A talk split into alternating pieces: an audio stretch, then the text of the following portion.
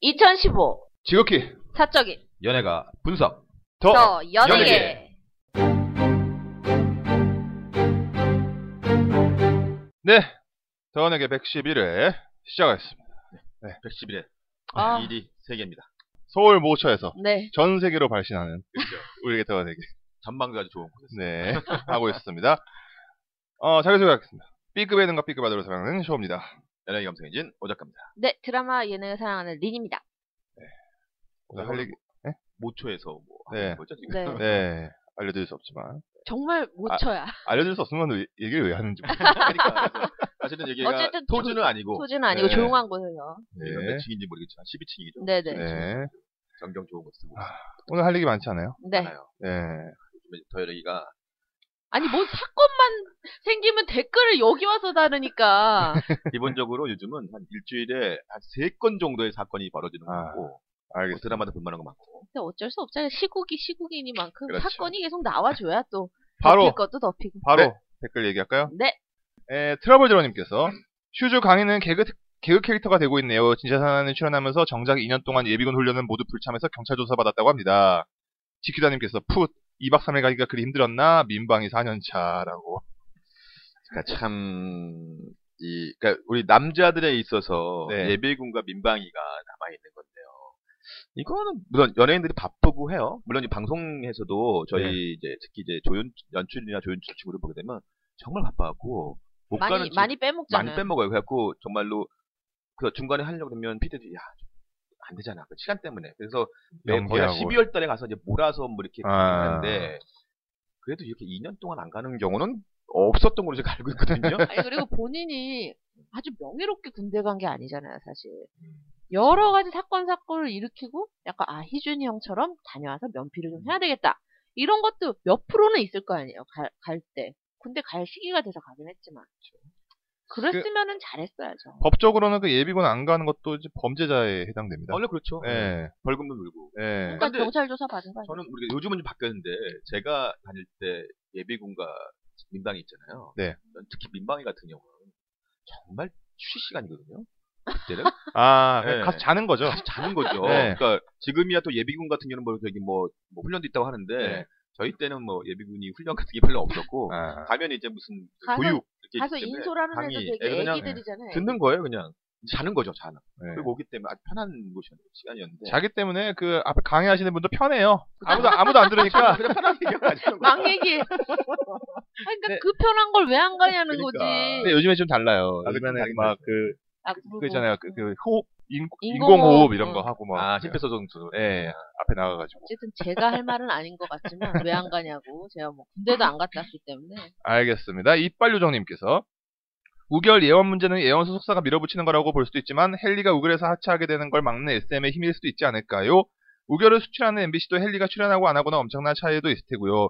예원은 어쩌면 조용일 때까지 수면 아래 있고 싶을 수도 있는데 어떻게 보면 최대 피해자가 헨리네요. 음. 예. 이런 사건이 터지면 그러니까 헨리가 참 어떻게 보면 성격 그런 게 좀 잘 나올 수 있는데 네. 우결에서 예언이를 만남으로써 어, 그러니까 네. SM이 정말 그 여러 선배들이 여러 사고를 쳤기 때문에 이런 그 위기 관리 능력이 되게 좋은 것 같아요. 근데 엊그제 뭐, 또 누구 나가지, 나가지 않았어? 중국에? 네 저기 어. 그 타오 타오 어. 타오 위기관리 능력? 중국인 위기관리 능- 능력 떨어지는 저거는 거야. 이제 그 어. 좀 계속 그거는- 앞으로 필요할 것 같아. 대륙이라 컨트롤이 잘 안 돼. 힘들어. 힘들고. 근데 혀- 국내에서는 뭐 강인도 봐요. 그렇죠. 강인이 정말 혁혁한 공을 세웠다니까 아. SM에. 모든 사고를 다쳐가지고 그래서 이제 군대 가 보내는 보내기를 한 거잖아요. 엄청 잘 보내잖아요. 근데 SM, 지금 SM 파이터. 저기 헨리 같은 경우에는 사실은 이제 자사 연예인이 문제를 일으킨 게 아니라 같이 하는 상대방. 타사 연예인이 문제를 일으켜가지고 요런 식의 대응 매뉴얼도 이제 SM이 구축을 하지 않을까. 아. 네. SM 가면 막 대응 매뉴얼 책으로 만들었어. 어. 저는 아까 저기 아까 좀 전에 말했던 어, 님이 말씀하셨던 그 헨리의 그 대처법. 그러니까 어떻게 보면 타사 연예인을 위해서 이렇게 약간 이렇게 말해주는 거. 오히려 너- 오히려 헨리는 좀 이렇게 올라갔어. 올라갔어요. 알겠습니다. 딴 아니, 얘기인데 아까 멋있더라고요. 음. 삼성동에 그 코엑스 아트리움 지나가서 보니까 SM SM 무슨 2인조 나오던데? 누구예요? 그게? 그거는 저기 유니크 같은 거. 희철이랑 희철이랑 이미 희철이랑 나왔잖아, 그, 그거. 어, 예. 저기 정모인가요? 아 누구지? 정모? 예, 아닌가? 아니야, 아니야. 예전에 한번 했었잖아. 아 그랬나? 희철이랑 뭐 저기 더블로 나오는 게 지금 있는데. 앨범 나오고 뭐 노래 나와서- 나와 아, 나왔어요. 나왔어요? 네. 아, 그래서 해- 희철이는 되게 웃긴 게 그, 어쩌라고인가 뭐그 저기 음. 그 하차했어요. 그 우리가 수염이 시켜. 좋아하는 수요미식회에서 네, 했죠. 그때 이 듀엣 더이 활동 때문에 하차한다고 네 맞아요. 음, 빵을 찾구나 한마디로. 뻥- 뻥이라기보다는 M&D인데요. 김정모 맞아, 맞잖아. 아 정모. 아. 뭐 네, 요렇게. 아, 그러니까 김- 옛날에 맞아, 그 맞아. 옛날에 장기동 네, 네. 옛날에 그 이야. 트렉스에 계시던 분 맞죠? 네, 맞아요. 네. 어, 아니 항상 그내 코엑스 앞에 지나가면서 항상 그 자리에 그 FX의 엠버가 있었거든요. 아 네. 엠버 이제 많이 밀었죠. 어, 이제 희철이를 좀 밀려고 했는데 네.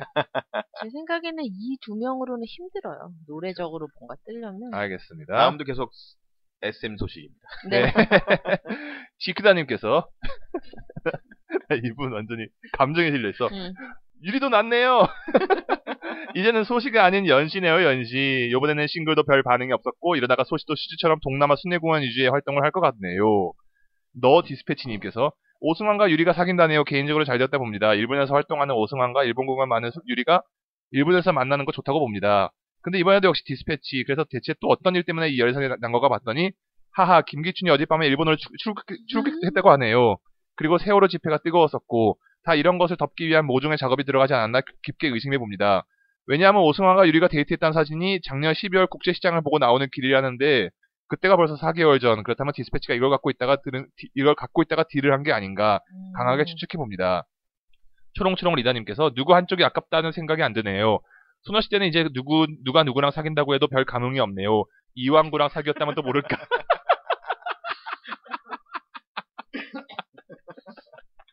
너무 대형 스캔들 아니야? 지키다님께서도 지금 토일이에서 막아야 하기 때문에 다른 사람으로 번지는 거 막기 위해 갖고 있는 카드 막 던지는 거죠. 근데 이미 단물 빠진 소시로는 막아, 막아지겠어요? 여아이돌에서는 수지만한 거물이 없으니 역시 지, GD 정도는 돼야 불 번지는 거 막을 수 있을까? 그것도 열애설 정도가 아닌 다른 것으로 나야겠죠? 크크크라고. 네. GD는 이미 열애설을 때리기에는 충격파가 없어요. 네. 코랑 사귀는 거 아니야. GD는 이제 그 설밖에 안 남았죠. 제가도 강조했지만 아, 이제 커밍아웃을 아시 않는 이상은 아 네. 그런 게 그런 것이 그런 있어 하고 네. 그런 거 아니면은 그 GD 이혼설. 그렇지. 이미 우리 이미- 모르게 결혼한 이미 거야. 결혼도 안 했는데 그렇죠. 그게 그렇지. 예, 이미 야. 서태지가 했지만. 아니야 아니야. GD 이혼설을 먹혀. 아, 그렇죠. 충분히. 어. 오싹하다 지금 듣는데.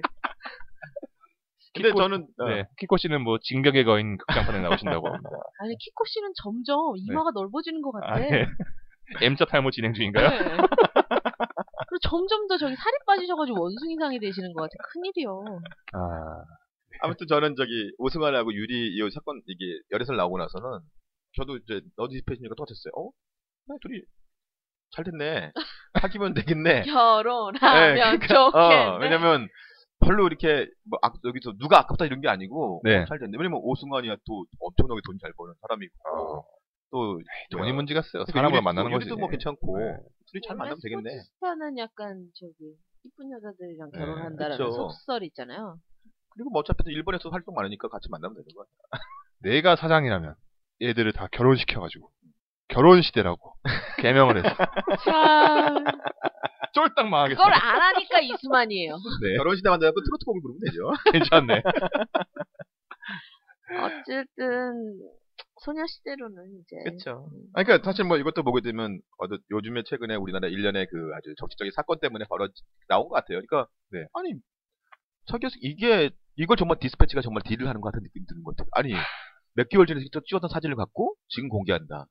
네. 아, 이거는 정말 디스패치를 의- 의심하지 않을 수밖에 없는 것 같아요. 디스패치가 이렇게 잘 잡아내는 거에는 뭔가 엄청난 그 음. 있겠죠. 어. 뭔가의 다른 방법을 써서 저, 캐낸 정보원들이 있으니까 이렇게 하는 거 아니겠어요? 그렇죠. 그러니까 맨 처음 그 유리 사건을 알았을 때는 딱히 뭔가 감출만한 게 없었으니까 음. 안 꺼냈던 거야. 아, 대단합니다. 그렇습니다. 근데 네, 아무튼 오승환 유리 결혼까지 해주세요. 하든지 말든지. 네. 아니 오승환은 되게 빨리 결혼을 바랄 것 같은데 그 스포츠 스타들의 하죠. 속성이 그렇잖아요. 안 약간 좀 네. 저기 빨리 결혼해서 안정되게 음. 살면서 이제 뭔가 내조를 받고 그럼요. 싶다라는 왜냐면 승환이가 이제 옆에 또 이대호 이대호도 결혼해서 와 그치, 있는데 그치, 자기도 그치. 빨리 어. 결혼하고 싶은 그 마음이 있겠죠. 이대호는 애도 있잖아. 아, 그럼요. 알겠습니다. 어, 뵌 적도 없는 분들 얘기를 그렇게 하고 있는데. 애들 많이 하고 있어요. 테- 테레비에서 많이 봤잖요 테레비에서. 어, 손나 이쁜 손나님께서 음, MBC에서 네. 앞으로 임상한 작가와 계약하지 않을 거라네요. 야, 엄마 시범마님께서도 드디어 막장 드라마계의 데모 임상한 작가가 은퇴한다고 합니다. 은퇴 예. 선언도 했어. 네. 이에 더은에게서는 임상한 작가의 지난 10편을 회고하는 임상한 스페셜 방송을 해줄 것을 정중히 요청하는 바입니다. 이 얘기를 왜 해가지고 잠자던 오 작가님의 코터를 건드렸어. 어, 윤종대님께서 임 작가 은퇴 소식에 멘붕하여 들어왔더니 엄마 시범마님이 선수를.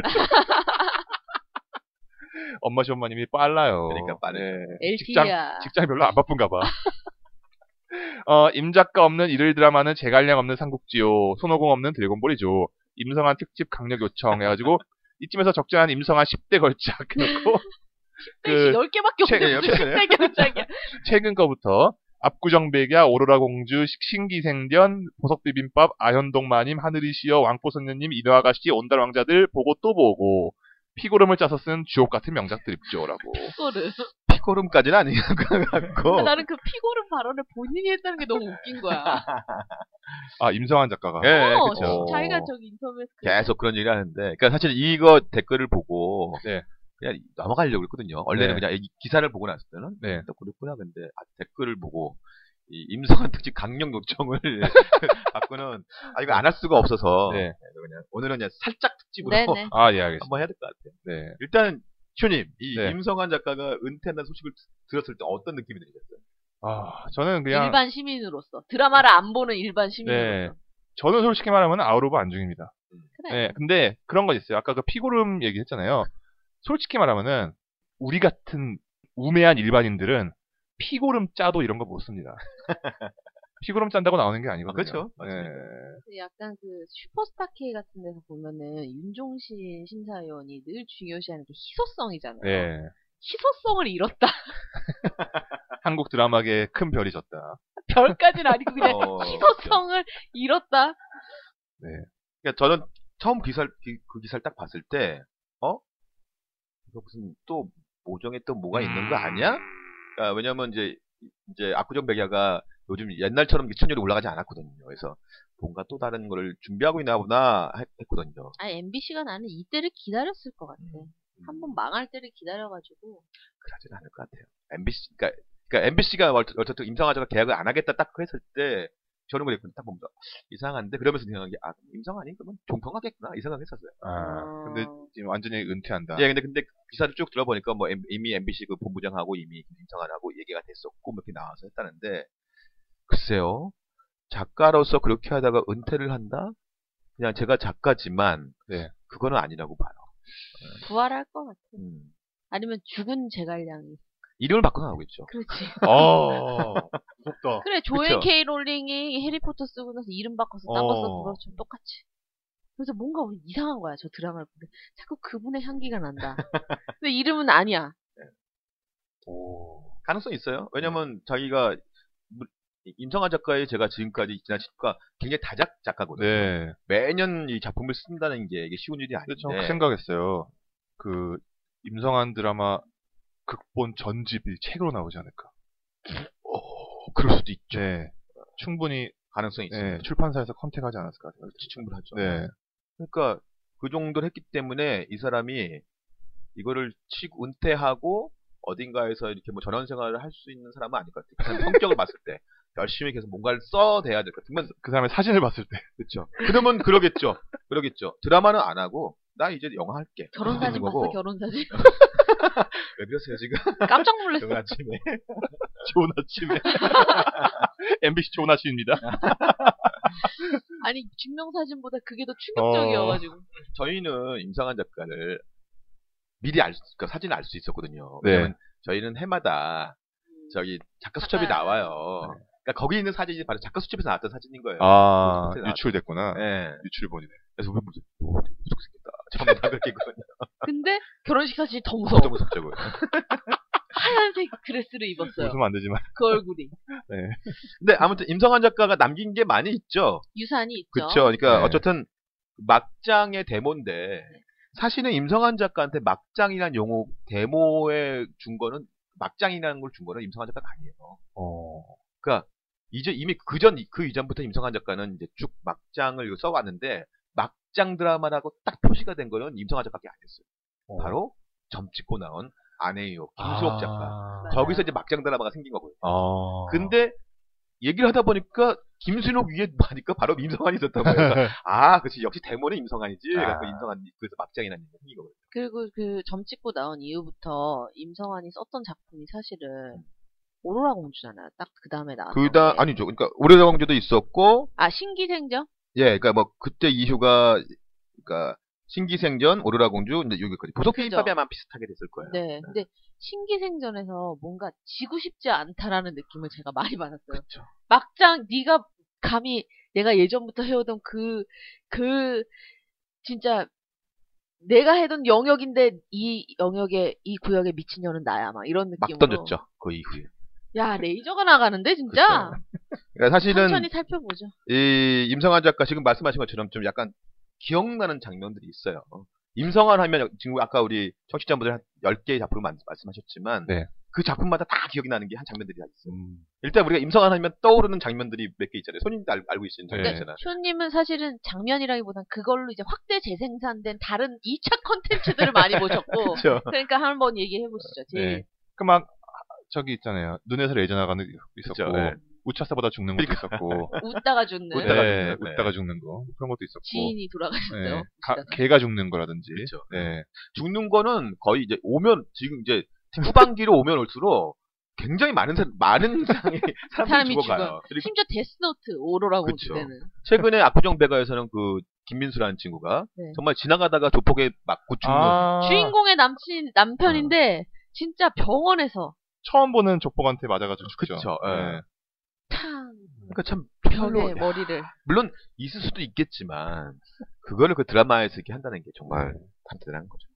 거기에 또 우리 유명한 말 있잖아요. 오로라 공주 때 암세포도, 암세포도 생명이에요. 생명입니다. 이것도 있고. 그러니까 참 아. 특히 뭐 압구정 교가 이거는 뭐 지난번 우리가 얘기했지만 수영장 씬도 아주 대단했고 아 기억나네요. 여러 가지가 많습니다. 네. 뭐 어머니 아들이 뭐 물론 자기 아들은 아니지만 어, 우보다 내 죽었는데 방구 낀- 뭐 물론 수술 때문에 방구를 낄 수밖에 없는 상황이지만 방구가 나오고 되게 좋아하고 예. 아. 그런 얘기가 그러니까 어떻게 어떻게 소스가 있네. 어. 네. 그러니까 좀, 좀 엽기적인 상황들이 너무 많았던 거예요. 그다음에 어. 그 조카 논란 백옥당. 그래서 저는 이것도 보면서 기사가 보게 되면 그꼭 있어요. 쓰다가 보면 백옥당 어떻게 될까? 백옥담 은퇴지 그쵸? 아니 왜냐면 아니 거기밖에 안 나오는데 그래서 제가 살펴봤어요. 김성환이 인터뷰- 백옥담을 과연 어떻게 될까? 저도 지금 궁금하잖아요. 그랬더니 네. 백옥담이 이제 어딘가 보석비인가 어디서부터 쭉 나왔는데 임성환 작품을 네 편을 냈어요. 어. 그리고 한 편이 이 다른 영화 있더라고. 어. 그 JTBC 프로그램이 하나 있었어요. 초반에. 헐 어. 근데 그 예. 이후에는 어쨌든 임성환 작품이기 때문에 어. 백옥담을 과연 누가 쓸까? 라는 생각이 듭니다. 이 친구도 되게 불쌍한 거지. 사실은. 어. 이 친구가 뭐, 무슨 죄 때문에. 김 김순옥 작가가 데려갈 것 같은데 입양 어. 아, 맞아요. 아. 강음식 작가 데려가겠어요. 막장계, 이, 자기도 그, 데모라 가는 사람이. 아니면 문영남 어때요 문영남 문영남 씨, 그렇게 포용력이 넓진 않아요. 막 던지고 있어. 어쨌든. 저도 맞서주고 있습니다. 근데 이제, 그, 임성아는 떠났지만, 네. 이 막장계는, 아, 이- 영원하잖아요. 이 김순옥이 있고, 네. 그다음에 우리 또, 아까도 말했지만, 이 문영남 씨가 계시고, 떠오르는 차세대, 무- 그, 저기, 주자. 막장 있잖아, 막장 데모 있잖아요. 그, 누비반지와, 그, 아. 뻐꾸기도 이제, 황영, 아. 황순영 씨인가? 네. 황순영 작가. 야. 대단합니다. 분들이 많기 때문에. 임성환이 빠져서 탑3가 무너질 줄 알았더니 대체 인력들이 다 있네요. 아, 있어요. 예. 톱니바퀴처럼 그쵸. 굴러가네요. 근데 이제 그런 것 같아요. 임성, 다, 임성환이 다른 작가들에 비해서 좀 셌던 건 뭐냐면, 일단 이슈를 많이 던졌던 음. 것 같아요. 처음 시작부터 겹사돈. 야, 정말 생각지도 못했던 자, 겹사돈. 아, 이제 처음부터 가나요? 아니면 뭐 왜 그냥 몇 개만 하면 되지 네, 뭐. 보호도 보고 예, 네. 겹사돈. 겹사돈. 어떠셨어요, 겹사돈? 그때는 사실은 귀엽게 봐줬죠, 사실. 그리고 그냥 사회면에서 음. 이 겹사돈이 뭐 법률적으로 가능한가 뭐 이런 그냥 그런 정도였지 이렇게까지 이 똘끼가 있을 거라고 생각을 못했거든요. 그쵸. 근데 그때 이후, 그, 임성환이가 요때 겹사돈 하고 나서는, 이후에 다른 드라마에서 자주 나왔어요. 음. 그러니까 뭐, 그냥 뭐, 자매끼리, 맞아요. 뭐 이렇게 형제끼리 결혼을 하는 이게 나오고 아, 이게 참- 이게 있는 거구나 그런 일이 많이 보였어. 그리고 사실은 그렇게 약간 그 웃다가 막 네. 죽는 그런 장면도 있긴 했지만 하늘이 시어는 정말 인기가 많았거든요. 그쵸. 예. 그리고 그 어머니한테 버려진 어떤 딸이 음. 뭐 어떠한 이유인지 모르겠지만 이제 버려진 딸이 그 어머니가 재혼한 집 아들과 결혼하는 그쵸. 어, 그거를 심지어 이제 어머니도 딸도 나중에 알았으나 그 결혼을 유지하는 막 뭐 그런 것들이 이미 지금 아쿠전백에서 똑같이 이제 벌어지고 있는 거예요. 그러니까 참 우리의 상상력으로는 생각하기 정말 힘든. 그러니까 정말 피고름을 짜서 어. 그러니까요. 맞는 것 같아요. 그리고 그 저기 뭐지 보석 비빔밥에서도 보면은 아 진짜 이름들이 다 우리 한번 그때 이름 특집 얘기했죠. 할때 그래서 얘기했잖아요. 서영국과 이태리 사이에 나온 아들, 아, 아들이었나? 그때 네. 이름이 서로마.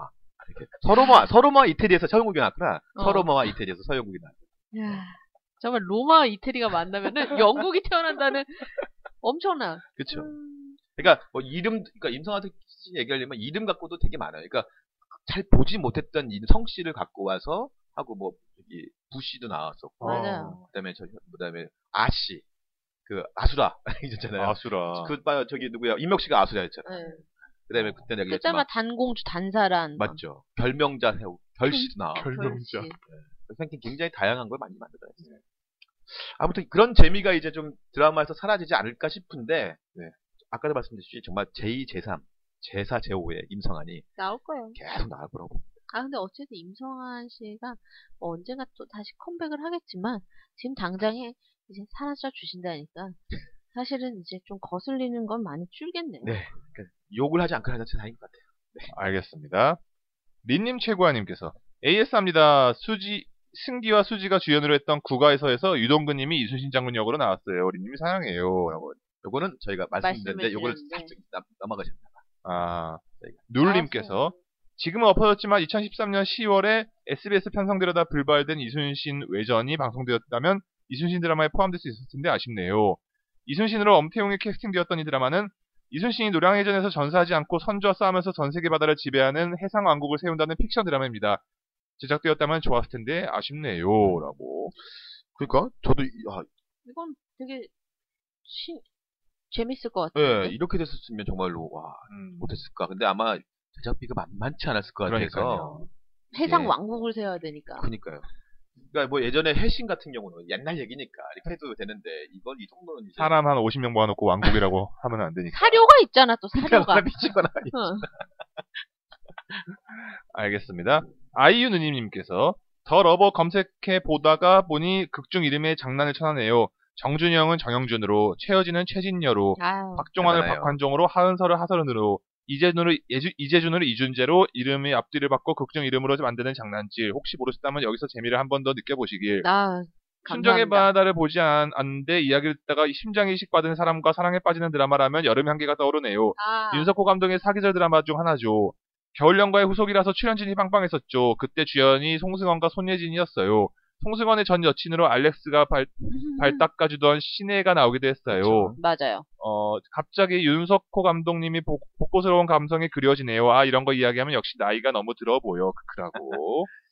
그러니까 윤석호 감독이 가을 동화를 시작을 해서 네. 겨울 영화 연가 봄의, 그다음에 봄의 향기인가? 여름 향기 그다음에 봄의 여름- 말 봄의 알지? 왈츠. 말이죠. 네. 그러니까 가을 서호영, 동화에서- 한효주 그쵸. 주연이었죠. 가을 동화에서는 이제 오 좋아 그림도 색깔도 좋고 근데 겨울 연가에서는 이제 우리 우리 시청자들한테는 식사한 거죠. 아, 아. 또 저런 일이. 그다음에 일본에서. 여름 향기 와서는 뭐야 봄이 할지는 에이 이렇게 되거든요. 심지어 이제 그 다음에 사랑비 장근석과 윤아를 아, 그쵸. 사랑비가 네. 내려와 그러니까 색깔은 좋은데 내용이 너무 싫다. 아. 시청률도 내려가 그 다음엔 뭐 하셨어요? 그다음에 지금 치고 준비 계신 것 같아요. 중이죠. 준비 중이구나. 네.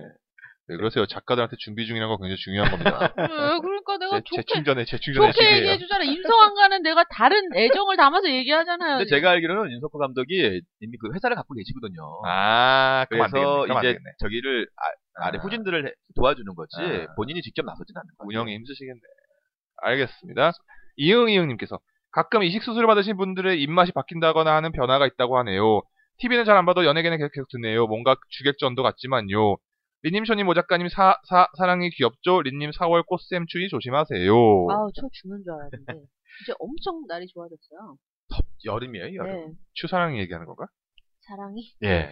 제가 요거는 원래 아까 앞, 앞서도 그래갖고 아, 이게 드라마상에서 심장 관련 걸 또, 빼할까 했는데 또 아, 이게 너무 시간이 많잖아. 맞아요. 그래서 네. 많이 많이 걸리거든요. 네. 그래서 제가 이거는 하여간 다음에 근데 아, 이게 순정의 바다가 좀 확 뜨면 네. 갈 텐데 아 이게 그래 알겠습니다. 지키다님께서 네. 린양 설현이 나오는 드라마 오렌지 머머레이드는 90년대 일본 만화가 아니라 네이버 웹툰이에요. 그리고 맞아요. 일본 만화 오렌지 마머레이드는 우리나라 공중파에서 할 수 있겠어요? 제 기억이 맞다면 오렌지 마머레이드는 재혼 부부 자식들의 러브, 러브 스토리인데 그래. 그래서 내가 네. 한국 두근거렸지. 정서상은 그리고 드라마 화도 되는 오렌지 마머레이드는 영화, 영화 렛미인 같은 거예요. 네, 미안해요. 헐크님께서도 듣고 쓰려고 했는데 역시 벌써 올라왔군요. 미안해요.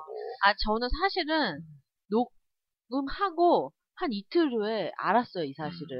음, 그래서 말해야지 말해야지 해서 너무 지금 바빠가지고 말을 못했어요. 근데 아. 그 사이 이제 업로드가 돼버렸더라고. 아, 그러니까 이래서 내가 청취자분들이 빨리 업로드를 했으니까. 네. 근데 이게 일본 거 같은 경우는 재혼 부부 자식들의 러브 스토리예요. 네, 맞아요. 아, 이것도 거의 막장인데 어떻게 보면 일본도 은근 막장 많아요. 그러니까요. 일본은 막장이 어. 진짜 대부분이에요. 어. 그 순정 만화는 거의 막, 음. 장이에요 아, 그리고 이거 일본 드라마 얘기해서 그런데 그때 제가 그 지난번에 초인 시대였나? 네. 그 트로님이 일본 드라마 중에 비슷한 거 있다고 했잖아요. 네. 뭐 그게 모두가 모두 초능력자야. 음. 민나이 스파다요라는 드라마인데 트로가 그걸 줬어요 저한테. 그래서 요즘 보고 있는데 너무 재밌는 거야. 어, 어떻게 초인시대 좀 그건 그건 백기스라든지 맞지. 예.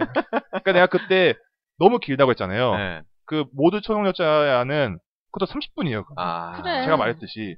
근데 똑같은 내용 똑같이 하고 있는데 음. 너무 재밌으면서 30분이야. 역시 이런 차이가 있구나라고. TV의 관계자분이 이걸 들으셔야 되는데. 유병재가 이걸 들어야 돼요. 네. 경제야. 관계자. 뭐 좀 얘기 좀 해라. 위에서 1시간짜리 하라고 했으니까 했겠죠. 아쉽네요. 네. 꿀곰님께서 오 작가님 실종 미스테리 M 추천해서 봤는데요. 이거 진짜 대박이네요. 만약에 이미 하- 이미 많이 한 거 있으면 안 봤을 텐데 4화까지밖에 안 해서 앞으로 계속 볼 예정입니다. 제가 시크릿 가든 이후로 드라마를 챙겨봐야겠다고 생각한 건 처음인 것 같네요. 추천 감사합니다라고. 감사합니다. 저도 1, 2에서 멈춰있긴 한데. 아, 릴리에는 무섭다니까요. 저한테 어. 말씀드렸지만. 그러니까 3회부터 보면 삼사회가 안 무섭다고 했잖아. 그러니까 지난번에. 안 무섭다기보다는 봤어. 달라요. 그러니까 이게 뭐냐면 좋은 게 뭐냐면 얘네가 1, 2회가 다른 얘기, 2, 3회가 그러니까 3, 4, 2부씩 다른 얘기예요. 네. 어. 그리고 저는 이거 보다 재밌는 게 뭐냐면 이제 주인공이 박기순, 김광우잖아요. 맞아요. 박기순이가 약간 형사 뭐 사람, 전문 배우. 사람 냄새 나는 그 스타일이고 김광우는 또 역시 뭔가 이게 뭐좀 약간 똘끼. 그쵸 어. 뭐 뭔가를 갖고 있는 그런 그 형사고 거기에 여자 형사 나오는데 조보아예요. 어. 근데 그분이에요. 온주, 느낌이 되게 온주안의 좋아. 그분. 처음에는 어, 쟤 연기 잘한다. 누구지? 근데 모르겠는 거야. 아, 누구지라고 할 정도로. 어. 그러니까. 그- 아니, 인여 예쁜 애가- 공주를 그렇게 열심히 보셨는데. 아 근데 예쁜 애가 있는 거야. 그래서 어, 그러다가 딱 지나가다가 누구지 하다가 궁금해서 다시 다니고 아 조보아. 온주안이 연기 잘해. 가르쳐줬나봐. 아 근데 정말 잘해 괜찮아. 조보아가 정말 니님 딱 말하는 딱 거기에 맞게끔 길지도 않고 적지도 않고 딱 그 정도 역할만 해주는 거. 둘이 만나서 연기 연습하나봐. 연기 연습해야죠 아, 둘이. 되게, 되게 바람직한 커플이네요. 아, 어. 그렇죠. 이게 연예인이니까 밖에 어디 떠들어낼 수 없고 이러니까 그렇죠. 그래. 집안에서 얼마나 좋아. 좋네요. 이러면 응원합니다, 진짜. 네. 어, 엄마 시바마님께서 이번 주에 방영될 라디오스타 보셨나요? 게스트로 나온 예능계의 치트키 김은국과 남방열사 김부선의 미쳤어. 케미와 그 사이에서 분량 잘 뽑아먹은 광희까지 미쳤어. 기- 이훈인가 또 있지 않았나요? 이훈도 그렇죠. 네, 이거 예, 그 다음 재밌었어. 거. 올해 예능의 아, 최고 이훈이 있었죠, 같이 있었어요. 네. 올해 예능의 최고 에피소드였네요.라고 저도 이거를 이분이 그- 저는 이제 김은국이 나왔다고 해서 네. 바로 다운받아봤어요. 저도 엄마 시바 엄마님이 요거 해서 바로 다운 돈 주고 다운 받았는데 오 작가님이 올려놨죠. 줘서 아까웠어. 네. 저는 워낙 나주설 좋아하니까 그러니까 정말 재밌는 수밖에 없는 상황이에요. 아, 그리고 김은국이 나오면 무조건 재밌어요. 제가 근데 심지어 거기 김부성까지 그쵸. 네. 아유 정말 김부선하고 김 김국이 그렇게 케미. 극강 재미가 좋지 캠이야. 못했어요. 네. 극강 캠. 제가 금요일날 흥국이 형하고 이 통을 같이 했거든요. 모셔갖고 콘서트 했어요. 모셔갖고. 오. 뭐 하시- 으악 들이대 뭐 이렇게 하는데 그냥 한 시간이 그냥 가. 어, 대, 내가 내가 대본을 썼, 썼는데도 불구하고 그건 필요 없어. 네. 근데 흐름만 잡아놓으면 그냥 그냥 가는 거예요. 노래 홍보 안 했어요? 아, 했죠. 그래서 불타는 금요일 막 내가 그 홍보에 홍보- 내가 내가 오히려 더 했더니 어 그거 해줬어 해서 아, 해, 해드려야죠. 막 그때 되게 좋아하시고. 아, 그러니까 저는 그때 나스 봤을 때 어쨌든 광희가 이 밀릴 줄 알았는데 그래도 거기가 살아나더라고. 아. 음, 그래서 어, 떼요. 이런 괜찮겠다. 네. 이렇게 그러니까는 물론 분량적으로 따지면 물론 김은국이랑 아, 김부선이 안 됐죠. 굉장히 큰데 그 약간 그 틈새 시장? 어, 그걸 따먹더라고. 예. 알겠습니다. MC 지자사님께서 오랜만에 댓글 남깁니다. 마녀와 야수 저도 출연 제의 받았어요. 신기해서 댓글 남겨봤습니다. 이제 봄이 안 하는데 봄, 봄놀이들은 다녀오셨는지 그럼 이만 린님 전임 모작가님 화이팅이라고 네. 마녀에서 많이 기대했던 네, 마녀수 열심히 캐스팅하려고 노력하네요. MC 지하사이 캐스팅할 정도면은 굉장히 실력 있는 분들이 아닌가 생각이 듭니다. 제가 좋아하는 MC. 네, 실력 있는 분들. 알겠습니다. 초롱초롱 리더님께서 마녀와 야수는 1, 2회 한 세트만 봤었는데 방송 컨셉은 외모를 보지 않고 다른 부분을 서로 맞는 사람을 찾자는 의도인 것 같은데 분장을 지우니 여자분들이 다 예쁘더군요. 뭔가 예쁜 사람이 떨어지고 안 예쁜 사람이 남자랑 이어지고 그래야 컨셉이 맞을 것 같은데 분장 지우면 다 예쁘니 오히려 보는 재미가 반감되어 이후에는 안 봤네요. 아 물론 그 다음 세트는 여자 한 명에 남자 여럿이라서 이기도 여럿이라서 이기도 했지만 아 여자가 한 명밖에 안 나와서 안 봤다. 그렇죠. 거꾸로였으면 봤을 텐데. 남자 하나에 여자 여럿이면 네. 봤을 텐데. 그러니까 사실은 어떻게 보면 이게 이제 짝짓기 프로그램인데. 네. 그러니까 짝짓기 프로그램이 그래도 계속 이어오잖아요. 네. 근데 이제 이전 프로그램이 바로 이제 짝이었는데 네. 짝 이후에 과연 이제 어떤 프로그램을 할까 계속 고민 고민하다가 물론 중간 중간 몇 개도 생겼지만 다 기억 속에 사라지거든요. 근데 이제 음, 이 마녀와여수는 어쨌든 이 분장을 했다는 것 때문에 이제 화제가 되긴 했는데 네. 그 어떻게 보면 그 짝짓기의 그 재미는 아직 못 주고 있더라고요. 아, 그게 좀 아쉬워. 아, 그런 게 있잖아요. 그러니까 짝, 짝을 볼 때도 그게 있었잖아요. 내가 보게 되면 처음에는 어 예쁜데 뭐 하다가 나중에 보게 되면 이제 그 사람의 프로필 까이면서 네. 딱 하면서 아 그래 이러면서 거기서 뭔가 보여주는 게 있는데 아직 요거는 그- 그런 모습에서 많이 약하지 않나. 어. 그리고 이게 어쩔 수 없어요. 이게 남자 출연자가 많아지면 여자가 많이 보겠고, 여자 출연자가 많아지면 남자가 많이 보겠고, 어쩔 수 없습니다. 그 시청, 시청률을 보면 여자가 많이 봐야죠. 네, 항상 느끼는데 이제 짝에서 그 사건을 여섰으면 그렇죠. 지금까지 하고 있지 않았을까. 계속 짝을. 봤죠. 예. 네. 그러면서 우리는 아, 이러한 미친놈들이 세상에 있구나 이런 걸 알게 되면서 알겠습니다. 쌀집 딸내미님께서 네 내님 손님 오작가님 혹시 불타는 청춘 보고 계신 분 있으신가요? 그리고 내 친구 내 집은 어디인가 이거 이 두 개 잠깐 보다가 푹 빠져서 아무 일도 못 하고 있네요. 대구 날씨는 오- 오늘 좋습니다. 서울 날씨도 좋은가요?라고 서울 날씨는 지금 좋습니다. 네. 오늘 뭐 20, 뭐, 요 도까지 네. 넘어갔다. 어제 오늘 너무 좋네요.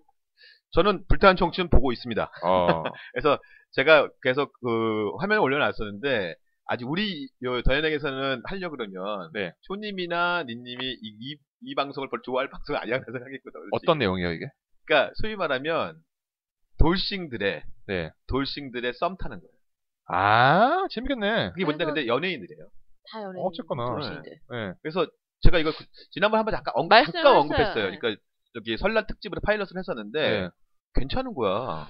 어. 제가 예, 더현에게 초창기에 우리 재혼했어요 이런 거 하자고 막 그래. 그랬잖아요. 맞아요, 네. 그거예요. 네. 예. 그거야 네. 그거. 내 말이 현실이 됐다. 아, 내 듣고 말이- 있어 지금 네. 누군가가. 내 말이 현실이 되다. 그러니까. 아니 재밌는 게 뭐냐면 어쨌든 김국진이라는 MC가 있잖아요. 예. 김국진이 그걸 잘 같이 리얼에 같이 속하면서 음. 끌어가는데 거기에 강수지도 나오고 그다음에 뭐 양금석 아줌마도 나오고 어. 그러니까 다어저 사람이 이혼했구나. 그럼 김혜선 이런 사람도 있잖아요. 맞아. 나오면서 아 저 사람들 이혼했었구나 하면서 얘기를 풀어가는데 재밌는 거야. 그리고 또 의외로 또 여기 또뭐 김도균 백두산의 김도균 이런 네. 사람 같은 경우는 순수한 거야. 그런 그, 모습들이 분도 이혼했어요. 야, 이혼했더라고. 아. 그러니까 모를 까요저 사람들이 이혼했는지 아닌지 모르는데 어. 이혼한 사람 나오니까 재밌는 거예요. 그리고 이제 뭐가 있냐면 일단 기본적으로 이 사람들이 나이가 네. 40세 40대 중반을 넘어섰어요 다. 어. 40대 중반 50대니까 근데 내숭 이런 게 없어. 거리낌이 없는 거야. 어. 뭘 하더라도 뭐 이렇게 하고 그리고 의외로 우리가 그러잖아 젊었을 때 보게 되면 좀 외모를 따지겠다 하는데 그게 없는 거야. 어. 오히려 외모 이거보다는 사람의 마음이라든지 어떻게- 됨됨이. 어 그걸 보더라고. 좀 관련된 얘기긴 한데 그 예전에 우리나라에서 했던 순위 정하는 여자라는 어 프로그램 예, 알아요? 그 순정녀 예. 예. 그게 사실 일본 거거든요. 일본 거 포맷이. 그대로 똑같이 사실 그게 포맷이 일본에서 런던 하차는 프로그램에서 예. 가끔씩 해요 아직도. 최근에 그걸 했는데 거기 나오는 여자들이 다 돌싱들이야. 음. 예? 거의 다. 음. 예. 아, 맛집지 특집이야? 어. 아니 그러면서 봤던 이도 있고 아, 맞. 어, 근데 그런 사람들이 모여가지고 일반인 앙케트 해가지고 뭐 순위를 정하는 음. 거예요. 근데 다양한 이혼자가 있는 거야. 그쵸. 아. 예. 막 30 몇 일 만에 이혼한 사람도 있고, 예. 남편이 출장 갔는데 집에 남자 들여보내서 하다가 걸려서 그자 모닝금 웃음에 이름이 생각이 안 나네. 피자가네. 양심하게. 어. 걔는 완전히 거의 매장 수준으로 매장 수준인데 그 런던 아치에서 계속 쓰고 있어요. 그래서 그 사연을 계속 하면서 그걸 저기 다시 회복하는구나. 방송 방송 저기 네타 소재로 삼는 거야. 어. 어. 야구시마를 계속 괴롭히고 있어요. 근데 이러면서 계속 이, 겨나가는 거죠. 아. 그쵸. 어. 네. 시청률이 계속 오르는 거죠. 그냥 그 야구치마리 얘기를 듣고 싶으니까 음, 그치. 제가 왜 저랬을까 근데 보면서 하, 일본은 참 대단해. 아스트라라는 거 잘하는구나. 네. 여튼 그렇겠습니다. 근데 진짜 불타는 청춘 한번 보세요. 그러니까 그냥 제가 그냥 손님들 님도 그냥 지난 한번 한, 한 번만 이렇게 보시면 빠져들어. 아 그러니까 이게 아이 재미없다 이게 아니라 음 볼만하네 이게 있어요. 그리고 그리고 오히려 재밌을 수도 있어요. 특히 제가 이제 저도 이제 그 나이기 때 하지만 일단 40대 넘어가는 층들은 이 사람들 추억이 있는 사람들이잖아요. 아, 그게 재밌는 거야. 아, 저 사람이 나왔네? 아, 저 얘기가 있었, 맞아, 저랬었지. 그러니까, 김혜선 씨 같은 경우는, 우리 때 그 하이틴 스타 중에 한 명이었거든요. 저 사람이 이제 막 푸석하잖아, 지금. 어. 근데, 그전에도 보게 되면, 우리 때만 하던 김혜선은 굉장히 청순하고 이런 이미지였는데, 이후에 이 사람이 최근에 영화보도 근데 되게 좀 성인, 이렇게 좀 야한 영화도 많이 찍고 그랬거든요. 음. 김혜선이 어떻게 저렇게 변했을까? 막 이런 생각도 많이 드는데, 어. 그런 것들이 이제 보여주니까 재밌는 거예요. 사실. 알겠습니다. 트러블드러님께서 천생연분 리턴즈 쇼님이 이뻐하는 키썸이 출연하네요. 천생연분 리턴즈 1회부터 출연 중인 문희준은 요즘 살도 오르고 딱 강호동 천생연분에서 윤정수를 올리네요. 신수진은 MBC 해설위원이라 그런지 복면가왕도 그렇고 예능에서 잘 불러주네요. 뭐, 이거는, 뭐, 한번 나중에 했는데, 시청률 너무 안 좋아서, 네. 아. 아, 그 MBC 이제 저기 공중파로 옮겼잖아요. 천생연분 그쵸. 리턴즈. 예. 네. 참 올리고 나서 더 안 좋은 것 같아요. 아, 그러니까 왜냐면 그냥 에브리원 있을 때는 시청률 좀 적어도 네. 낮아도 화제가 되고 하는데 옮겼는데 이미 옆에서 뭐 해피투게 이런 게 있으니까 아, 경쟁자한테 밀리는구나. 그쵸, 예. 썸남 썸녀는 언제 시작해요? 그게 지금 화요일 날로 옮긴다는 얘기가 있어요. 아직 시작은 안 했어요. 예, 그러니까 원래 오 그 원래는 일요일 날 그때를 하려고 했었는데 일요일 날 저기 케이팝 스타 끝나고 네. 근데 거기에 이제 아빠를 부탁해가 들어가고 어. 그러면서 선나 선녀가 아마 룸메이트 시간에 들어간다 이런 얘기가 있어요. 어. 그 다음 주, 다다음 주쯤에 나알바에서 다룰 어떤 영화의 출연진이 어. 요즘 뭐 하나 검색했더니 거기 나오신다고 하시고 아마 어, 누구였지? 여기까지 무지개 아저씨님께서 안녕하세요 댄싱라인 시즌3는 망프로라고 생각합니다 시즌1의 김용건 PD는 적당히 악, 악마의 편집하면서 재밌게 진행했는데 시즌2부터는 댄서들의 실력은 상승했는데 솔직히 재미없었죠 그나마 인- 있- 있던 인기도 시즌2에서 반토막이 났죠 솔직히 재미없는데 의리로 보는 프로그램입니다 더군다나 시즌3의 올스타전은 엠넷이 댄싱라인이 더 이상 끌고 가- 나갈 생각이 없다는 거죠 처음부터 생방송 포맷이라 재미도 없고 신규 시청자 유입도 포기하는 거죠 그냥 방송 이후 갈라쇼 이익만 생각하는 것 같습니다. 거기에 이미 본, 본 댄서들이고 개인 공연들도 보러 다니는 상황에서 방송의 신선함도 없고요. 그리고 KBS가 탑밴드 시즌3를 제작한다고 하네요. 탑밴드 헐. 여신이었던 이지혜 아나운서도 없고 솔직히 재미없지만 의리로 보던 프로그램이었는데 또 의리야. 밴드 음악 팬으로 좋아해야 되지만 의리로 봐야 될 프로그램이 늘어나네요. 라고. 네. 팬들이 될까요? 음. 아. 그러니까 음악 이제 이 오디션은 네. 이제 더 나오면 사양 될 산업이에요. 것 같아요. 나는 K-pop 스타 5가 나올까 그게 너무 궁금해. 나오겠죠. 나오긴 나올 거예요. 왜냐하면 K-pop 스타 4가 생각 외로 잘 됐어요. 잘 되긴 했는데 우리 우리 저한테는 이제 마루한테 갔어요. 저거 네, 아 저도 아. 그렇긴 한데 전 결승전도 심지어 안 안 봤거든요. 봤어요. 예. 아쉬움이 있죠. 그렇게 아끼는 정승환인데도 안 음. 봤어요. 정승환 노래나 들었지 나중에. 뭐 올해 어쨌든 또 저기 슈- 뉴스캐 세븐도 나오는데 뭐 아, 나온대요. 지금 뽑고 있어요. 지금 하고 있어요. 아, 아, 그렇구나. 어렵습니다. 네. 어, 트러블드러님께서 이번 주 정규 방송을 하는 마리텔 이야기 이번 주 토요일 11시 15분에 방송을 하고 4월 12일 다음 팟 방송을 하면서 찍은 내용을 4월 25일, 5월 2일 2회차로 나눠서 방송하는 것 같네요. 4월 26일 일요일 7시 30분에 다음 팟 방송을 예정되어 있고 2주마다 다음 팟 방송을 하네요. 2주 간격이니 5월 3일에 다시 다음 팟 방송을 하네요. 날짜를 잘 맞춘 것 같아요. 본 방송 하나의 에피소드 끝나는 다음날 일요일 저녁에 다음 팟 방송을 하는 시기라 일단 백종원, 김구라, 초아가 고정이고 나머지 두 명은 로테이션을 돌리는 식인지 시청률 1, 3, 1, 3위까지 남기고 4, 5위를 교체하는지 딱 백종원, 김구라, 초아가 딱 3위 안에 들어서 헷갈리긴 하네요. 아무튼 이번 주말은 마리텔로 즐겁겠네요. 다시 보니 사설이 기네요. 간단하게 마리텔 다음번 개인 방송은 4월 12일부터 일요일 7시 반쯤에 2주 간격이고 할 예정이고 어, 본방은 4월 25일부터 토요일 11시 15분 세바퀴 시간대에 한다는 것. 일단은 백종원, 김구라, 초와 고정의 나머지 두 인- 이인은 로테이션 돌리는 것 같습니다. 라고. 저는 저기 감사합니다. 이 댓글을 보고 각 조금 요즘 에 하도 세상이 이게 음모론의 세상이라 스텝 냄새가 난다. 모르는데 트로제로님이 모르는 듯 아닌 듯 하면서 뭐 세 명이 어떻게 룰이 어떻게 될지 모르겠다 이러시면서 스텝 냄새가 난다. 궁금증 유발. 트러블제로님이 네. 날짜를 너무 반복한다. 그러니까 아니 근데 진짜 사실은 이제 오늘 저희가 이게 4월 26일이죠 오늘이 그렇죠 오늘. 이게 어제? 일요일 날 아침에 하고 있는 건데 어제 이제 마이트리 했어요 아 네. 보셨나요? 저는 못 봤어요. 그냥 짤랑밖에 못 잠깐 봤어요. 봤어요 예. 저는 저기 백종원 대표. 어, 그러니까 이거 기사가 좀 나와서 백종원하고 또 예정화라는 네. 또 어떤 그 그 세- 코치가 트레이너. 예, 나왔다 네. 해서 되게 화제가 됐다고 해서 그다음에 잠깐 봤더니 또 김구라하고 또 허구현 해설위원 나와갖고 음. 되게 재밌게 펼치더라고요. 어. 어, 재밌네. 뭐 이렇게 약간 이렇게 봤었거든요. 허구연의 남자는 누구? 막 이러면서 그러니까. 그래서 뭐 쌍구라라고 얘기하더라고. 왜냐면 야구계의 구라니까. 어, 그 아저씨. 아. 허구라. 알겠습니다. 대출금리 2.98, 2.94%님께서 뭐안 나와요 그렇게. 어. 크라임씬 2첫 텐의 기대에 비해 실망이 크네요. 전현무의 빈자리가 이렇게 클 줄 몰랐습니다. 전현무 함량 없는 것뿐인데 프로그램이 예능에서 다큐로 바뀌었네요. 라고 하셨는데. 네. 우주 미남 앙금님께서 뒤늦게 크라임씬 2 이번 화를 챙겨봤습니다. 예능을 보면서 이 정도 소름이 끼친 적 없던 것 같네요. 개인적으로 저 더 지니어스의 콩푼 패스를 잇는 역대급 임팩트라고 생각합니다. 장진 감독 캐스팅이 신의 한 수가 될 줄이야 누가 알았을까요? 깜짝 놀랐어요. 아마 최근 찍으신 영화보다도 좋은 평이 더 많지 않나 싶습니다. 시청률도 차트 최고 기록 찍었던데 이걸 계기로 수출 예능이 활발했으면 하고 바래봅니다. 라고 했더니 트러블제로님께서 전 더 욕심 안 부리고 올 여름 크라임씬 가을 겨울 지니어스 게임이라도 10시, 즌 넘게 이어졌으면 좋겠습니다. 네. 라고.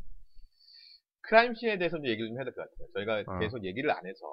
아, 그거는 있었는데. 예, 보고 있었는데, 하도 얘기를 안 해서, 크라임 씬 2. 네. 일단은, 쇼님도 좋아하시죠? 아, 하시나? 저는 못 봤습니다. 네. 이 원은, 아, 원은 봐셨어요? 원도 못 봤습니다. 아, 원은. 그럼 우리 린님. 저는 저기 원은 1, 2회 보다가 제가 혹평했잖아요. 네. 지들끼리 재밌다고. 네. 저는 강용석이 나와서 안 봤어요. 예. 아니, 저는 1, 2회는 보긴 봤는데 지들끼리 재밌는 느낌이어가지고 되게 좀 별로였거든요. 네. 음. 그런데, 시즌 2 때 한이가 나오면서 음, 그 1회를 봤어요. 근데 1회를 이 봤는데 1회는, 응. 그 1회는 이제 그냥 이렇게 상황을 던져주고 이 상황을 얘들이 어느 정도 이렇게 추리를 할 수 있는지 개인의 능력치를 본 것 같은데 그렇죠. 어 거기서 가능성을 봤어요 사실은 이게 게임이 되겠구나 음. 그리고 은근슬쩍 1회 때는 약간 장진 감독이 생각한 것만큼의 하이 퀄리티는 아닐 것이다라는 뭔가 그런 함정을 파더라고 근데 바로 그냥 두 번째 사건에서 네. 네. 멋있더라고요 그리고 요- 어저께, 요- 요- 이번 주 같은 경우는, 뭐 미스코리아 선발대, 그거 네, 했을 때 맞아요. 되게 잘 풀었어요. 네. 그래서 처음으로 이제 이제 범인을 지목한 거지. 네. 그러니까 이게 한 시간 반짜리예요. 그 길어요. 더 지니어스도 거의 그 정도 했던 걸로 그렇죠. 기억해요. 네. 근데 저도 처음에는 그냥 긴가민가 하다가 왜냐면 그 시즌 1을 보면서 아 재미없다. 그러니까 재미없다기보다는 그냥 그러겠네. 근데 시즌 2 근데 애들이 계속 재밌다는 거예요. 어. 그래서 이게 왠지 재밌지 않고 딱 봤는데 어 이게 넘어가진 않더라고. 음. 쭉 몰입해서 되는 거야. 어. 그리고 지금- 범인이 누굴까라는 그 순수한 느낌 예. 감정이 그러니까 풀어가면서 아, 나- 우리 옛날에 추리소설 보듯이 맞아 나도 저럴까 하는데 이제 걔네들이 거기서 한 것처럼 약간 탐정이나 이제 형사가 된 것처럼 이렇게 막 지문도 뽑아내고 뭐 이렇게 막 어. 분석하잖아요. 그런 모습이 재밌는 거예요. 아 내가 이제 몰입이 되는 거죠 거기다가. 음, 내가 봤을 때는 여기 작가진들이 되게 좋아. 한창 어. 그런 거 보고 자랐을 작가들. 소년탐정 김전이라든지 코난. 그런 거 같아요. 그런 거 보면서 자랐을 컷들이 완전 만화 컷들. 그러니까 그 우리가 윗세대는 아니구나. 그 윗세대. 그 윗세대는 이 아닌 세 것 같아요. 대는 아. 한 명 정도 있, 을 거예요. 되게 되면 아가사 크리스티 막 이런 거 좋아하고 오리엔탈 특급 어. 살인사. 잘 만들었어요. 그러니까 세트를 좌우활용을 하고, 그러니까 제가 봤을 때는 그 파일럿이나 거기서는 그냥 정했는데 딱 와서는 세트에서 풀더라고 기본적으로. 오. 그러니까 재밌는 거지. 어떻게 어떻게 바꿀 것인지. 그래서 저는 어 이 크라임 씬 2는 앞으로 좀 잘 될 것 같다. 시청률 계속 올라가고 그다음에 아까 말씀하셨듯이 한이가 예뻐 예쁜데 연기도 잘해 거기서 그리고 역할도 잘하고. 어 똑똑하게 잘 풀어 나가고 그다음에 옆에 또 홍진호나 이 친구도 되게 재밌게 하고 있고 그래서 아, 저는 이게 오히려 크라임 씬 2는 이런 예능은 앞으로 앞으로 잘 되지 않을까 그 생각합니다. 알겠습니다. 게스트 및 방청 신청 및 사연은 어디로 보내야 되죠? E 어. THEETT 골뱅이 네이버 닷컴입니다. 오늘 이제 시간이 아직 이제 뒤 시간이 좀 우리가 이제 얼마 남지 않아서 빨리 좀 진행을 할 텐데요. 그 방송계는 여러 가지가 나왔어요. 어저께가 막 동상이몽도 이제 시작을 했고 네, 드디어. 아, 괜찮아, 괜찮아. 네. 반응은 괜찮은 것 같아요. 지금 아직 내가 정, 확히못 봐가는데 네. 뭐 느낌상으로는 괜찮은 것 같아요. 음. 그다음에 어제는 또 무도 10주년 그쵸 방송도 무도 했었죠. 10주년 방송 아, 보셨나요? 아니요. 무인도 특집 해갖고 다 하고 아, 그러니까 이제 역대 보고 싶었던 아 무인도 특집은 진짜. 그러니까 저 그, 그 옛날에 무인도 특집 가서 애들이 막 야자수 막 이렇게 따먹고. 따먹고 막 그런 게 있었잖아요. 네. 근데 이거를 이제 김태호가 또 다시 무인도로 가져간 거지. 아, 약간 서해안 정도 간 것 같은데 근데 역시 그냥 기- 역시 무도인 것 같아. 어, 재밌는 게 됐더라고. 이게 아직 요번에 잠깐 맛만 보여주고 다음 주에 이제 본격적인 모습 보여준다고 하거든요. 지난번에 뭐 작가님이랑 린 씨는 그게 10주년 특집을 오히려 그런 아기자기한 걸 음. 보고 싶다. 그래. 그게 나오더라고. 네. 그래서 너무 좋더라니까. 어. 아, 무인도에 뭔가 배를 타고 갈 때부터 나는 두근거렸어. 애들을 그래 좀 가둬놓고 어? 그러니까 너무 재밌는 게 그거야. 이게 무인도 해놓고 그 김태훈애가 이제 배를 타고 이제 저희 보트를 타고 나가면서 그러는 거야. 우리 보고 어떻게 하라고 했더니 먹을 것도 없잖아 했더니 여기 거기 굴, 굴 많아요 했더니 굴이 많다고 그러면서 뭐 던져주는 게 초고추장이야. 아, 근데 그 다음 주에 너무 웃긴 게 정준하가 어제 전화해. 형 요즘 굴 먹으면 돼? 그랬더니 야안 돼. 그러니까 굴을 먹을 수도 없는 거야 애들이. 아, 어떡해. 그런 것들이 소소한 재미들이 많아서 아. 무한도전도 역시 무한도전이다 음. 있고요. 그다음에 최근에 뭐 이제 복면가왕도 되게 이제 재밌게 봤는데 네. 아. 오늘 이제 저녁 때 그 정말 그 황금낙하 가면선내가 과연 누군지 황금낙하 두통 썼네. 두통선내가 어? 한번 그것도 알아봐야 되고요. 네.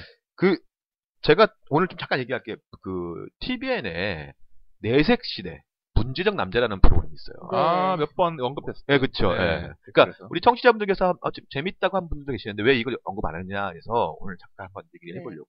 근데 사실은 그게 이제 처음에 시작했을 때는 약간 음, 비판 아닌 있었죠, 비판도 예. 받았어요. 왜냐하면 뇌가 섹시하다는 게 그냥 어디 입사 시험에 음. 있는 문제별 잘 풀면은 뇌가 섹시한 거냐. 근데 사실은 우리가 뇌가 섹시한 남자라는 게 그 약간 홍진호나 그런 약간 그런 문제 푸는 예능에서 활약했던 그런 사람들한테 붙여지기 시작해서 뇌가 섹시하다. 이런 얘기가 나오기 시작한 거잖아요, 사실은. 홍진호가 홍진호가 내가 섹시하다고 생각하지는 않아요. 아니 아니 아니 그러니까 홍진호를 시작으로 그쵸. 그런 이제 얘기가 나오죠. 그렇죠. 네, 예, 네. 맞아요. 예. 그래서 참 진중권도 있었죠. 그렇죠. 네. 근데 그런 사람들을 이제 모아놓고 하는 프로인데 그런 식으로 이제 뭔가 상황적으로 풀어나가는 게 아니라 그냥 문제를 잘 보면 음. 섹시한 거냐라는 그런 처음에 그 논란이 있었죠. 논란이 네. 있었잖아요. 근데 여기에 조금 조금씩 지나오면서 이제 그거에 대한 비판은 사라진 것 같아요. 저는 여기의 재미가 아, 진짜 전현무가 진행을 정말 잘하고 옆에 이제 하석진하고 김지석이가 나오는데 얘네들 또 의외로 허당도 보이면서도 재밌게 풀어가. 그다음에 그 우리 저기 이장원, 이장원하고 그다음에 그 모, 차일러, 랩몬스터. 랩몬스터 그 타일러가 있는데 타일러가 또 이 또 미국의 또 머리 좋은 애 아닙니까?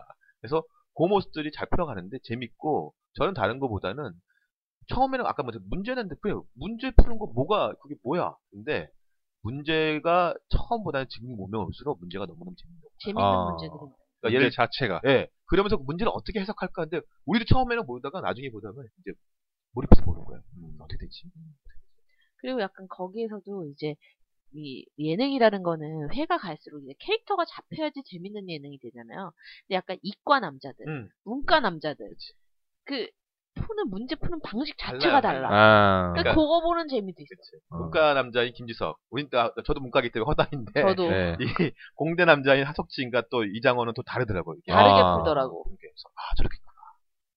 저는 솔직히 이거를 본방 사수는 못하고요.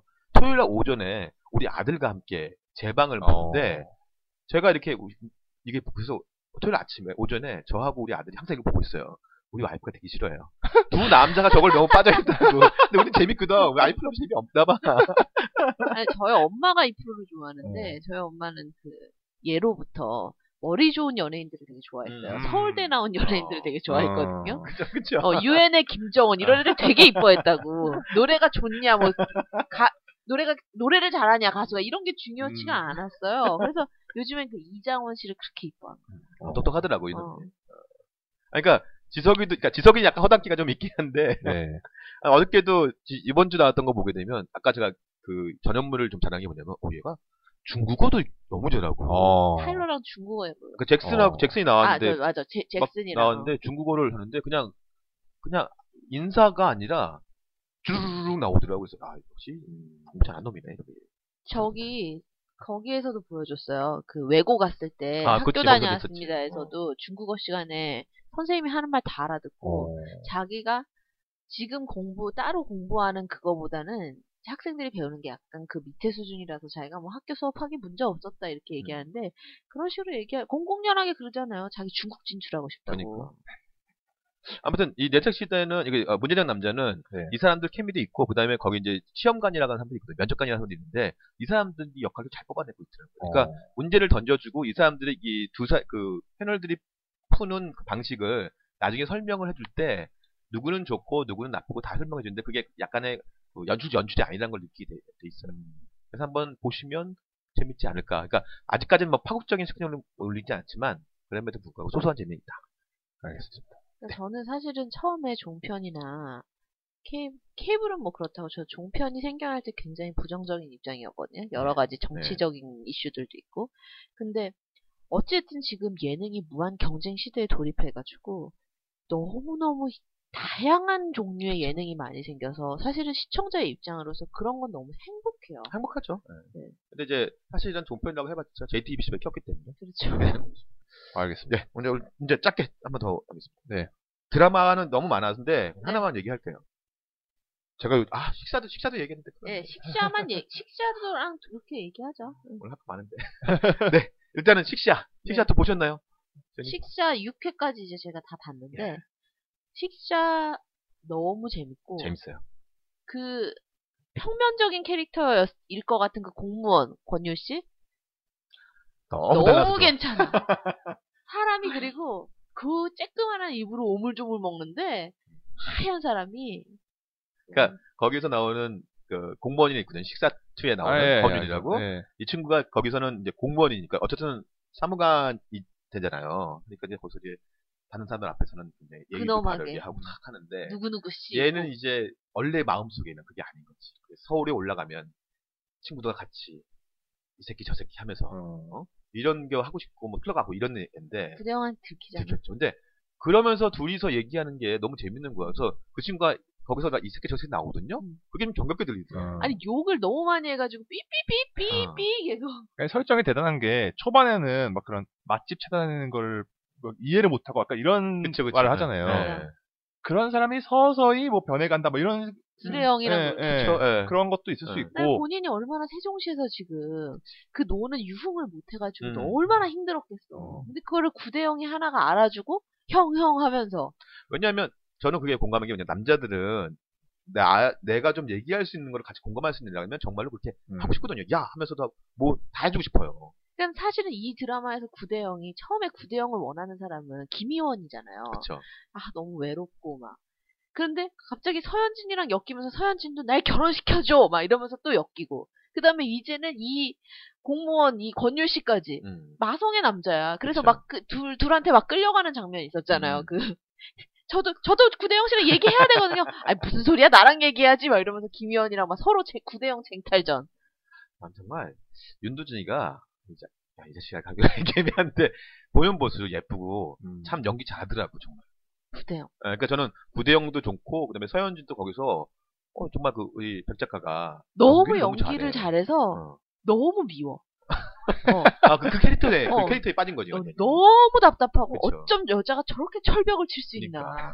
결혼하고 싶다면서 왜 저러나 도대체 저 여자는. 그러니까 지금은 식사 2가 캐릭터가 다 살았어요. 거기에 또 아까 그때 얘기했던 항승원이라는 여자 있잖아요. 편의점, 여자. 편의점요. 얘도 이제 귀여운 거야. 너무 귀여워. 아, 얘는 이제 완전 자뻑인데 어. 그 구대혁이가 자기를 좋아한다고 생각하면서 하는데 어. 거기에 귀여운 거야. 귀여운 맛이 있더라고. 그래서 저는 이제 식사 2는 이렇게 좀 재밌게 좀 가지 않을까. 몇 부작이에요? 14부작인가 뭐 그 정도 되는 것 같은데. 쓰리까지 예. 이제 바래봅니다. 반 하겠네요. 이제. 네. 자 이제 시간 오늘 마지막으로 네. 제가 좀 이 드라마는 좀 얘기하고 싶어서 네. 주말 드라마인데요.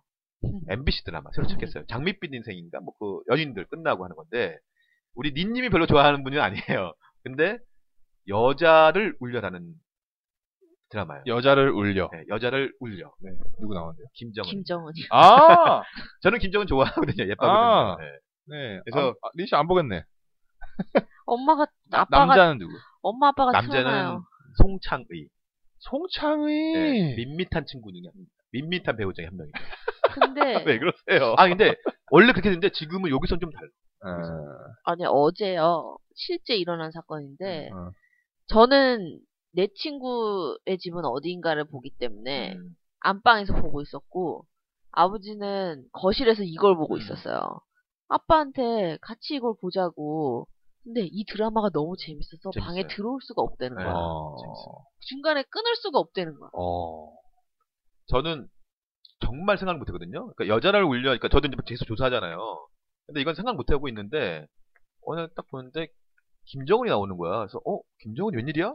왜냐면, 김정은이 제가 아는 기사는 예전에 어느, 뭐, 영화인가 뭔가 할 때가 뭐, 이제, 뭐, 엎어지고. 엎어졌다 그래갖고 했는데, 음. 나온다는 거예요. 그래서, 봤죠? 재미가 있어요. 어. 이게 기본 설정이 예. 이제 저기 학교 폭력 같은 걸로 해가지고 아, 저기 자식을 이제 사고를 잃은 거예요. 음. 그러니까, 김정은이가, 그, 여기서 재밌는 게 뭐냐면, 김정은이 결혼을 했는데, 남편이 인교진이라는 친구야. 인교지. 공인회계사. 소, 근데 소희연 예, 남편. 이제 두 사람이 이제 애가 막 중학교 때 뭐 교통사고 당했다는데 나중에 보니까 이게 아직은 풀어지지 않지만 이게 학교 문제 때문에 벌어진 거 애가 사망한 것 네. 같더라고요. 근데 김정은이가 그 전직 형사, 강력계 어, 형사에서 맞아요. 학교 앞에서 밥집을 하고 있는 아줌마예요. 근데 지금 이 김정은과 연결되는 사람이 이제 송창인데 송창이는 이, 이 학교 이사장, 그러니까 소위 말하면 재벌 그룹의 삼, 삼남이에요. 이- 이순재 씨의 아들인 거야. 근데 이 그 누구야 송창의 아들이 또 그 고등학교를 다니고 있는데 얘가 문제야. 그래서 여러 가지 변호가 있는데 여기가 재미있는 캐릭터가 뭐냐면 그 뭐야 이순재 씨의 그 아들이 삼남이 있는데 첫 장남은 죽었어요 사망했어요. 근데 두- 그, 그 와이프가 하이라 씨. 근데 하이 그 둘째가 누구더라? 오대 오대규. 근데 그 둘째 며느리가 이태란인데 재밌는 거는 하이라하고 원래 오대규가 사귀던 사이였어요. 근데 둘이 결혼을 마치 못하고 그 하이라가 그 오빠 어, 그 형하고 결혼해갖고 이게 결혼이 된 거지. 음. 근데 형은 죽고 예. 그러면서 이제 계속 오대규는 하이라한테 연정을 보내고 있고 그걸 보는 이태란은 화가 나 있고 계속 이것이 나오고 있는 거죠. 그러니까 여러 가지가 섞여 있는데 어쨌든 그 학교 폭력 문제를 풀어가고 어떤 이제 비디와 관련된 걸 하려고 하는데 김정은이 그 역할을 되게 잘하더라고요. 김정은이 약간 오바하는 게 있잖아요. 그렇죠. 근데 그 오바가 여기서 재밌게 됩니다. 그래서 저는 이제 아, 여자를 울려는 아마 아버님, 어머니 둘다 좋아하신다고 했지만 아니 아니요. 되게 이- 재밌을 거예요. 이게 되게 웃긴 게 아빠만 좋아해. 아, 아빠만? 네. 엄마는 안 좋아하셔? 요 엄마 싫어요. 왜 그런 줄 아세요? 왜? 오대규랑 하이라가 싫어. 그러시구나. 응. 그치, 예. 그래서 그런 걸 싫어할 수 있지. 어. 그럼 린 씨 아버님을 게스트로. 네. 그렇습니다. 그래서 요것들 한번 나중에 기- 기회가 되면 하도록 하겠습니다. 알겠습니다. 제가 오늘은 원래 그 더 준비한 게 있었는데 시간이 안 돼서. 네. 알겠습니다. 여기까지 하겠습니다. 어, 더는 111회고요. 다음에 때 더 재밌는 얘기로 찾아뵙겠습니다. 끝!